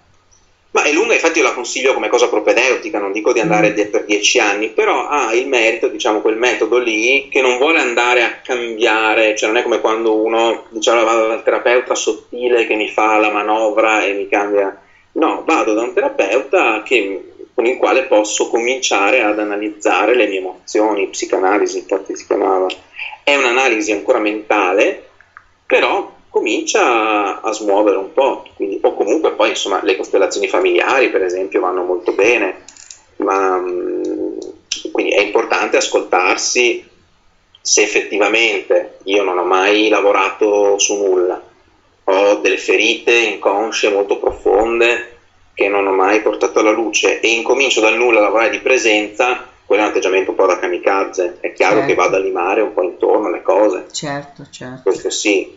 Noi abbiamo la Laura Costantini che è una, una psicoterapeuta ipnotista olistica mm. e utilizza certe tecniche tradizionali però eh, abbinate a eh, tecniche innovative olistiche e eh, il percorso è molto più breve, hai capito?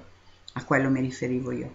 Sì, ma infatti io dico quello perché ho sperimentato quello e mi sono comunque trovato bene, ma se ci sono altre tecniche va bene. Certo. L'importante è evitare subito quelle cose, cioè vedo che alcune persone si fanno attrarre da quelle tecniche che promettono di essere esplosive, risolutive, cioè vieni qua, facciamo una seduta, tac tac, no, comunque beh. ci vuole un po' di tempo, ma certo. anche per certo. conoscersi comunque In realtà non serve a risolvere, serve a conoscersi, perché anche solo parlando della mia sofferenza, comunque imparo un po' a conoscermi. Diciamo che sono da evitare comunque due atteggiamenti che sono i due opposti, cioè uno è quello che si vede spesso nell'ambito spirituale, che io mi siedo completamente nella, nella ricerca e nel lavoro orizzontale, quindi non la smetto più di fare terapie, di fare pratiche, di fare sedute, di fare regressioni, di fare ipnosi e non inizio mai un vero lavoro sulla presenza.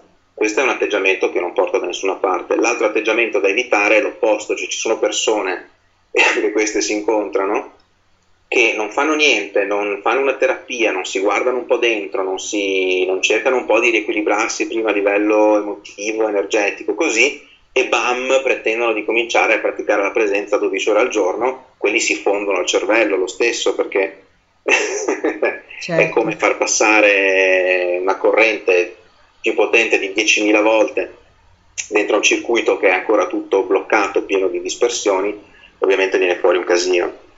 Logico. Quindi certo un po' di equilibrio, però poi c'è da sapere che una volta che ho fatto tutto quello che andava fatto, il lavoro, quello vero, sarà la presenza e che comunque farà male, cioè anche se sono dieci anni che faccio terapie e cose, mm.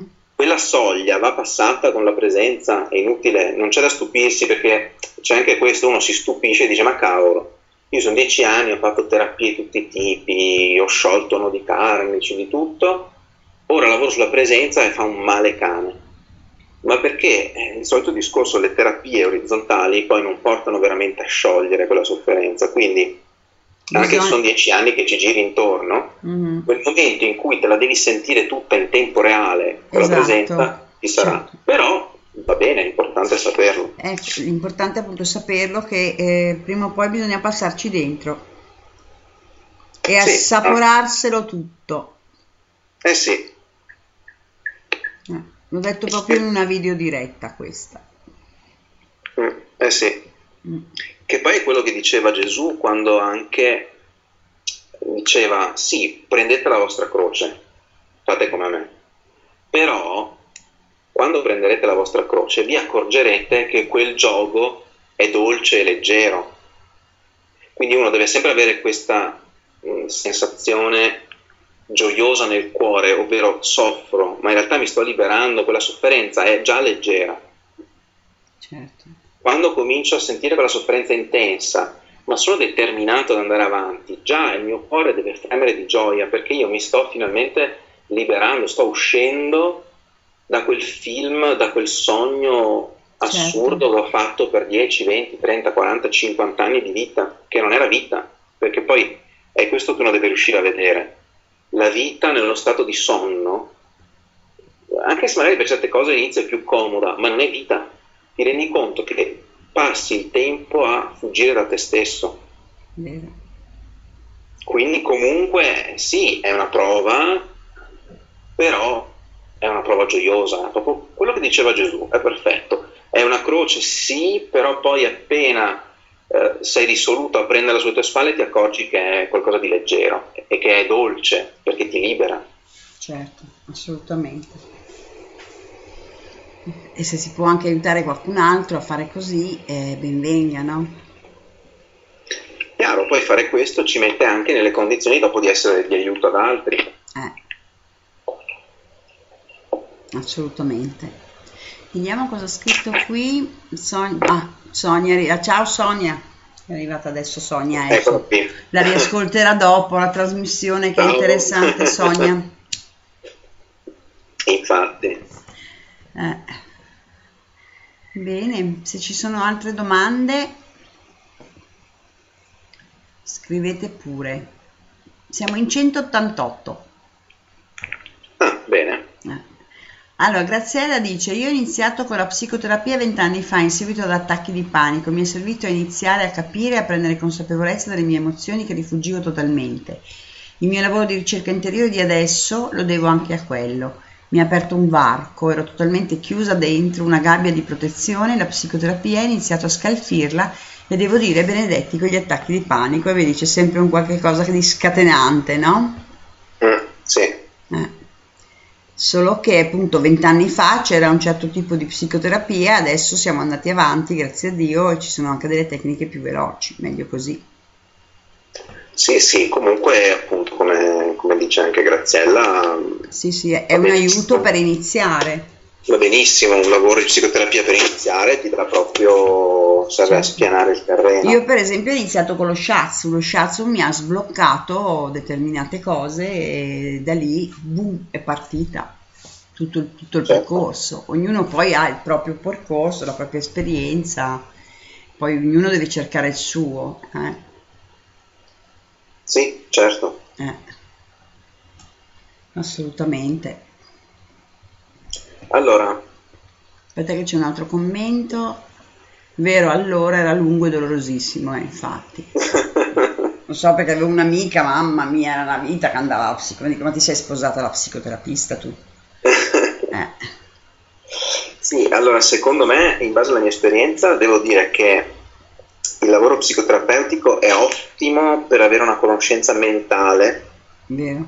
del tuo trauma, cioè effettivamente un bravo psicoterapeuta tu puoi arrivare a conoscere in modo esatto anche quali sono le circostanze che hanno creato il tuo trauma, quindi anche ricondurlo alla tua storia, Mm, e sapere a livello mentale, che è già tanto, perché eh, rispetto a vivere nell'inconsapevolezza, quando ho delle emozioni che neanche so di avere, e fanno succedere delle cose nella mia vita che io subisco completamente, non so nulla, non capisco nulla, branco nel buio, con un buon lavoro di psicoterapia, già a livello mentale, sapere che quando arriva quella tristezza, quando succede quell'evento, magari col fidanzato, con la fidanzata che mi fa soffrire così, è dovuto a delle cause che ho riconosciuto almeno mentalmente, è già un ottimo passo avanti. altro che. Però quello che manca alla psicoterapia tradizionale è, è proprio il lavoro di consapevolezza vero e proprio, cioè è ancora un lavoro mentale quello, non fa passare veramente la sofferenza nella coscienza, cioè non riesce a farti fare quel lavoro che poi è energetico, perché il lavoro di presenza non è un lavoro di conoscenza mentale, è un lavoro energetico, cioè a un certo punto io applicando la mia attenzione in tempo reale sulla carica emotiva che si sta scatenando in quel momento, proprio trasformo quella carica emotiva, è il lavoro alchemico, per quello si chiama così, è un lavoro fisico quasi, la mia attenzione viene, viene chiamata il fuoco degli alchimisti, Certo. quindi io letteralmente sottopongo a cottura alchemica quell'emozione ed è un lavoro energetico che può avvenire solo attraverso la pratica della presenza, non si può fare altrimenti. Alla psicoterapia tradizionale, poi magari ci sono nuovi terapeuti che usano altre tecniche, ma manca questo aspetto qui, cioè tu arrivi, magari neanche troppo tardi arrivi a conoscere il tuo trauma, ma poi ti areni là e quindi che cosa succede? Il classico caso è quello che magari già dopo un anno aveva capito qual era il trauma, poi va avanti tutta la vita da dal terapeuta, dieci anni continui a parlare di quella cosa perché siccome non la risolvi mai, stai sempre lì a parlarne in tutte Eh, le salse esatto, certo.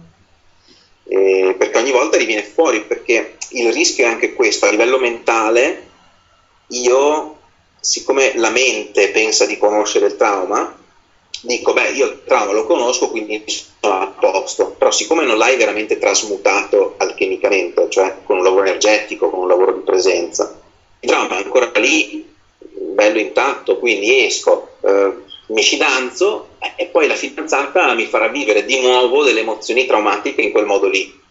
E allora torno dal terapeuta e dico: No, allora il trauma non si è risolto, quindi continui a parlarne, ne parli per altri due anni e dici: No, aspetta, adesso ne hanno parlato per altri due anni, ne conosco ancora di più le sfumature, ora so tutto.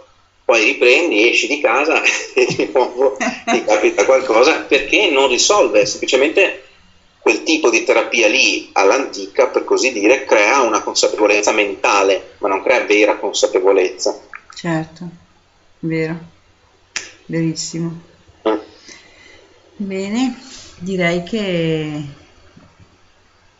che il discorso è, è chiaro, è chiarito e, e la vacanza è organizzata. Sì, esatto, esatto. Beh, chiuderei a questo punto con il dopo 10 minuti riassumo il reality transurfing che Sì, esatto. che col tema del surf così fa anche estate. Eh sì, il surf è indicatissimo per l'estate. Sì. Allora, il reality transurfing in realtà si sposa benissimo con quello che abbiamo detto. E che cosa abbiamo detto? Che mh, mm, il vero lavoro di consapevolezza deve portarmi a un atteggiamento in cui mi limito a vedere ciò che c'è, sia fuori che dentro di me, e non ho più la pretesa di toccare né di cambiare nulla. Questo è il lavoro di consapevolezza. E risveglio vuol dire proprio questo. Io divento coscienza di questo istante, punto. Così com'è. Poi in realtà questa è anche e qui vediamo, ci viene in aiuto il reality transurfing, la ricetta migliore per poter anche modificare la realtà nel modo che più mi piace. E quindi vengo a qual è, eh, abbiamo poco tempo, do solo un attimo un'infarinatura. Certo. La, la visione di fondo su cui si basa il reality surfing. Il surfing è intanto una, una una tecnica che è sul filo arrivi a tratti in questo momento più complesso mi senti Patti? Sì, adesso sì, sei arrivato a tratti, ti conviene ricominciare le ultime due frasi perché non, non sono arrivate. Ah, ok. Dicevo del reality transurfing, che è comunque una teoria e anche una tecnica che riprende un po' il concetto della legge d'attrazione cioè quello per cui comunque io attiro um, situazioni, creo attorno a me situazioni, creo attorno a me una realtà conformemente al mio stato interiore. Però approfondisce questa prospettiva e la spiega in un modo un po' più complesso.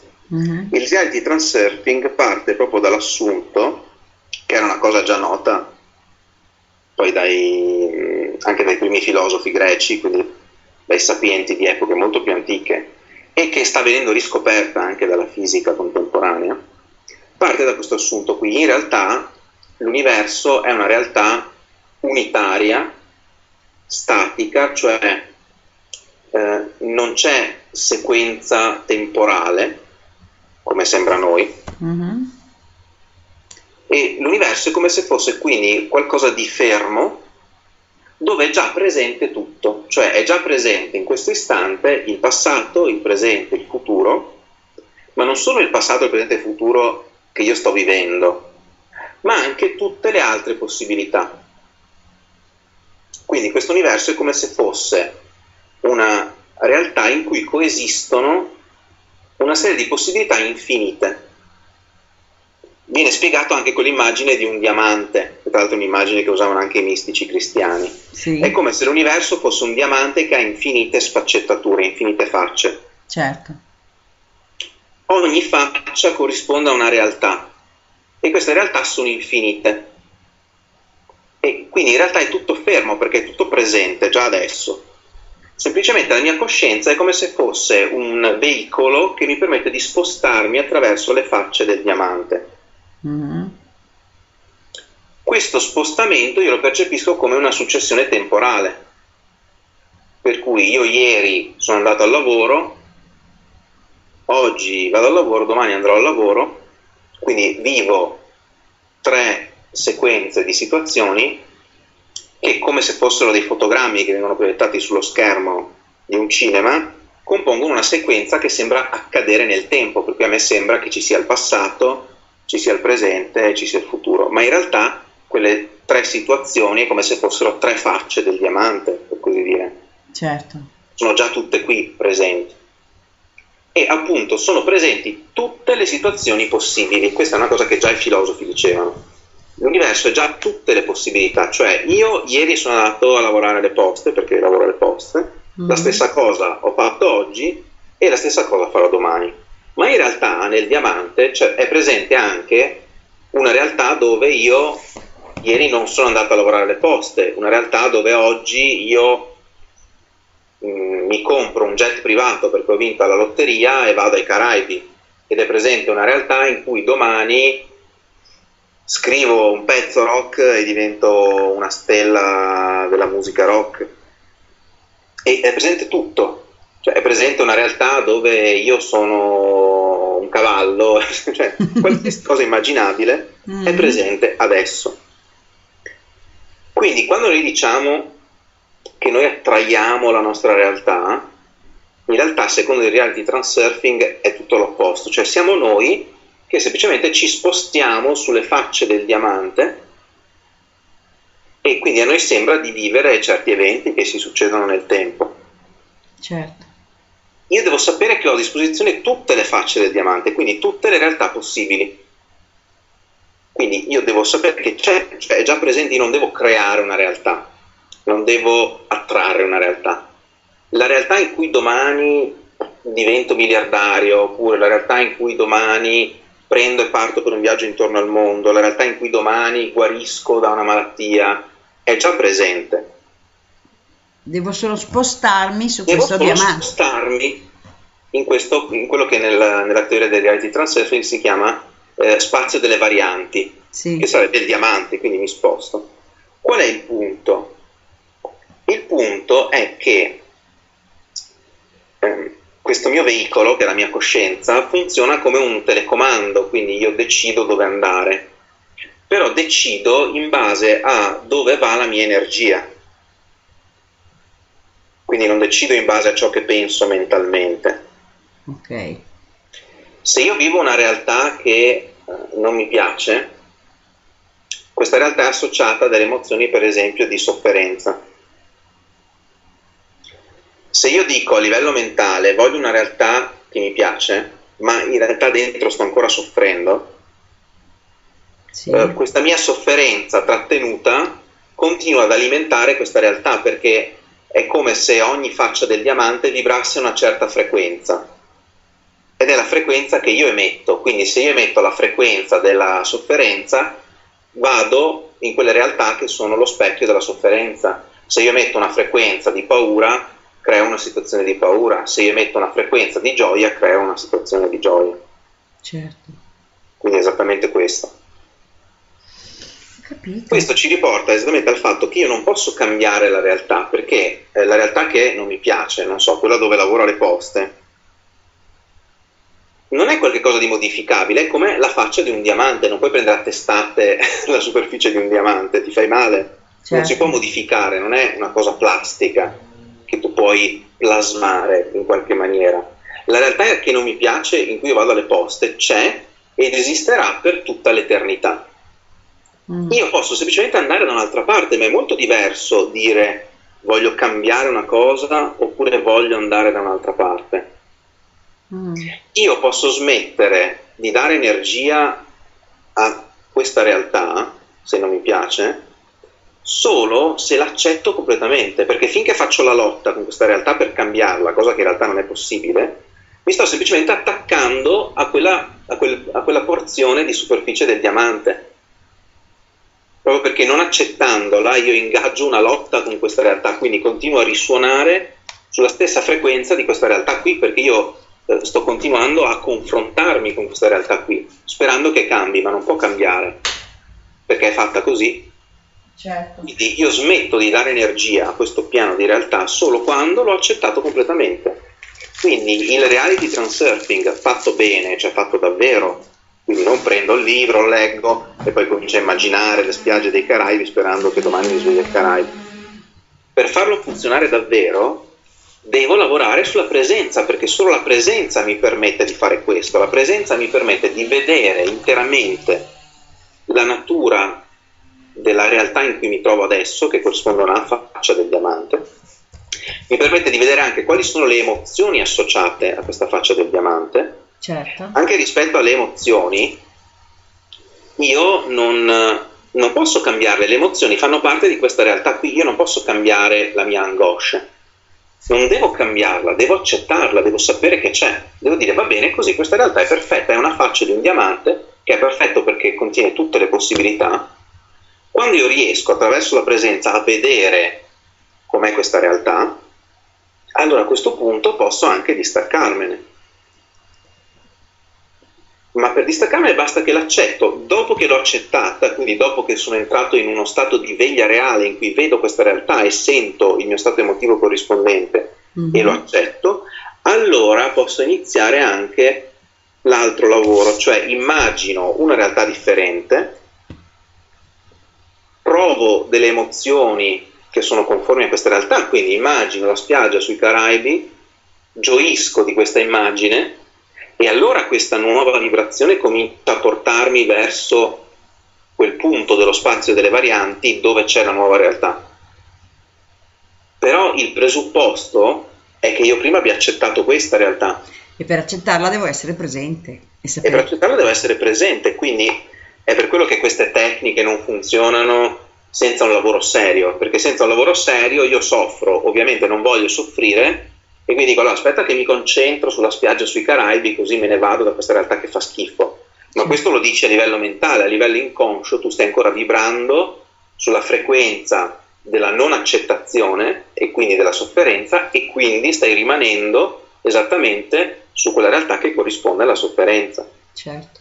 L'immagine del diamante vorrei che rimanesse a chi ascolta perché il diamante, oltre ad avere tante facce, proprio rappresenta qualcosa che è fatto di un materiale durissimo. Mm. Perché uno deve avere ben chiaro che la realtà che ha di fronte adesso, sia esterna che interna, cioè anche i suoi stati emotivi, sono di diamante, cioè non sono modificabili non posso modificare niente né fuori né dentro, posso solo accettare e poi eventualmente scivolare, infatti si chiama surfing, posso surfare da un'altra parte. Certo. Ecco, questo è beh, in dieci minuti ovviamente è una tecnica che merita ah, di essere... Sì, cioè, ah, magari la prossima volta la approfondiamo, no? Sì, però mi interessava far capire che anche questo, che è un lavoro, se vogliamo, un po' diverso, più moderno, più fresco, eh, dove si parla anche di questa possibilità di, di, creare la propria realtà, di andare verso le cose belle, però presuppone comunque il lavoro sulla presenza e il prendere la propria croce, perché accettare questa realtà è prendere la propria croce. Assolutamente. Bene. Ecco. Bene direi, bene, bene. E ho i miei motivi per dire bene, bene. e allora dico bene anch'io. Ecco, dai, dai, di bene anche tu. Benissimo, dai, allora la prossima volta parliamo del transurfing. Esatto, intanto vedo che eh, qualcuno chiedeva sul libro. Sì, dava il consiglio. Da domani energia nella realtà festaiola, festa, scherzo, col perché dei circoli viziosi, anche familiari, interessante sentire multidimensionalità, cioè switch off da una parte switch on dall'altra ringraziare sì, gioire sì questo è importante anche rispetto al discorso vincoli familiari eh, sospesi a livello anche karmico con i genitori tutte queste cose qui eh, questa immagine del diamante ci viene in aiuto in un modo chiarissimo mm. perché spesso rimane addosso questa sensazione, per esempio, se ho subito dei traumi nella mia infanzia, oppure se addirittura ho scoperto che ho dei sospesi karmici con i miei genitori che risalgono a altre vite, uno si incarta in questa cosa che deve risolvere il passato. Mm. Quanto spesso anche si sente parlare di, guardavo l'altro giorno, una tecnica per risolvere il karma, per sciogliere, quello è ancora un mettere le mani in pasta nella stessa realtà di cui ti vuoi liberare in realtà la realtà in cui ad esempio è avvenuto un evento traumatico che ha creato un legame karmico, supponiamo, sì. è una faccia del diamante, non puoi cambiarlo, tu non puoi sciogliere quella cosa lì, è fatto di diamante, come fai a scioglierlo? Ancora una volta, la medicina è solo dire questa cosa è fatta così, io l'accetto completamente al 100%, senza condizioni, a questo punto questa cosa io posso lasciarmela completamente alle spalle, è un telecomando, ti deve venire dopo proprio quel senso di libertà mm. che una volta che hai accettato tu vai dove vuoi, ma veramente. Che sembra strano perché il reality transurfing è un po' più complesso, un po' più strano, ma è quello che diceva Gesù quando intendeva che la buona novella è proprio questa, che il tempo è questo istante qui, non c'è il passato da cui ti devi liberare, che devi risolvere. Questo istante è nuovo, in questo istante tu puoi andare dove vuoi però la condizione per entrare in questo istante è quella che tu abbia, eh, che tu sia entrato in uno stato di veglia, che tu abbia preso la tua croce, che significa accettare tutto ciò che è, certo. e sia Certo. entrato nella veglia reale che è la visione di questo istante. Allora quando vedi questo istante, questo istante può diventare come vuoi tu, perché non ci sono più resistenze, questo è il punto. Certo. Ecco la frase tutto è come deve essere, nulla è per caso, bibim bibim bibim. Eh? Tutto serve. Esatto. Eh sì. Sp- vedi che poi le spiegazioni arrivano da, da varie fonti, ma vanno a confermare quello che poi ci ripetiamo tutti i giorni e a volte ci ripetiamo delle cose e non sappiamo neanche cosa vogliono dire. Infatti. Eh, che io ne leggo tante e poi ci sono delle contraddizioni incredibili. Ah, vedo che Valerio scriveva, volevano sapere che libri si possono leggere sul reality transurfing. Eh, ma l'ha scritto Anna Noemi un poco più sotto, ha scritto Sì. Reality Transurfing, la trilogia di Vadim Zealand. Sì, effettivamente sono proprio quelli. Eh, Sono i tre libri perché poi è lui... pendolo, eh, tutte le spiegazioni. Sì. Ecco. Ah, è arrivato anche Giuseppe. Ciao Giuseppe. Ciao. Eh. Ecco, per cui Valerio, guarda, l'ho messo qua in alto e ho fatto un copia e incolla di quello che aveva scritto Anna Noemi e la ringraziamo. Sì, eh, Valerio magari chiedeva se c'era qualche altro libro, ma no, anche perché in realtà io non sono un esperto di reality transurfing, quindi eh, a me interessa rispetto a questo lavoro qui, per cui anch'io, cioè che io sappia, sono quelli di Zealand. Certo. E infatti c'è Giuseppe scritto il concetto di accettazione è molto delicato, ma se lo si comprende davvero nelle sue piccole finezze percettive, straordinario, risolutivo o come minimo ti apre le porte giuste per capire, vero? Eh sì, sì. Bene, Ecco, quindi mi raccomando, ste vacanze, ecco. ecco, il concetto di vacanza è questo, cioè se io vedo che la mia realtà è un pezzo di diamante, non posso farci niente, vado in vacanza perché non devo fare niente. Esatto.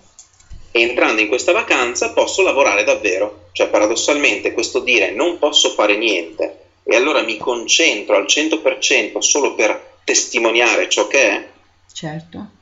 quello è il vero lavoro. Paradossalmente, quello è il vero lavoro. Quella è la porta per il regno dei cieli. Mm. Ottimo. Un'altra. Perfetto, grazie. Volevo solo sapere se Alessandro concordava con Anna. Ecco. Bene. Sì, sì, sì, sono quelli i libri.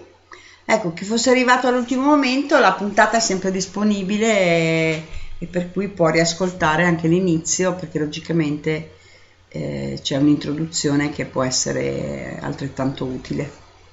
Giusto? Esatto. Bene. Io allora direi che la nostra serata si conclude qui, domani sera non c'è la radio, c'è invece giovedì con Stefania Marinelli che ci parlerà dell'inizio dell'anno del sincronario delle 13 lune, perché è iniziato il 26 luglio e parliamo un po' di quest'anno che ci aspetta, cosa ci porterà attraverso il sincronario delle 13 lune. Va bene, così vediamo un po' che movimenti ci sono. È tutto un movimento qua tra gli astri e, e quant'altro, comunque arrivano delle belle energie che ci danno una mano, dai. Eh sì, eh sì. Infatti. Bene, io ti ringrazio tantissimo Alessandro di essere stato qui e Grazie a te, ringrazio... Patrizia, grazie a tutti. Ecco, ringraziamo anche chi ci ha ascoltato, auguriamo a tutti una buona notte, una serena notte e ci risentiamo giovedì. Benissimo. Grazie ancora, Grazie ciao. a tutti. Ciao Buona tutti, serata, ciao. ciao. ciao.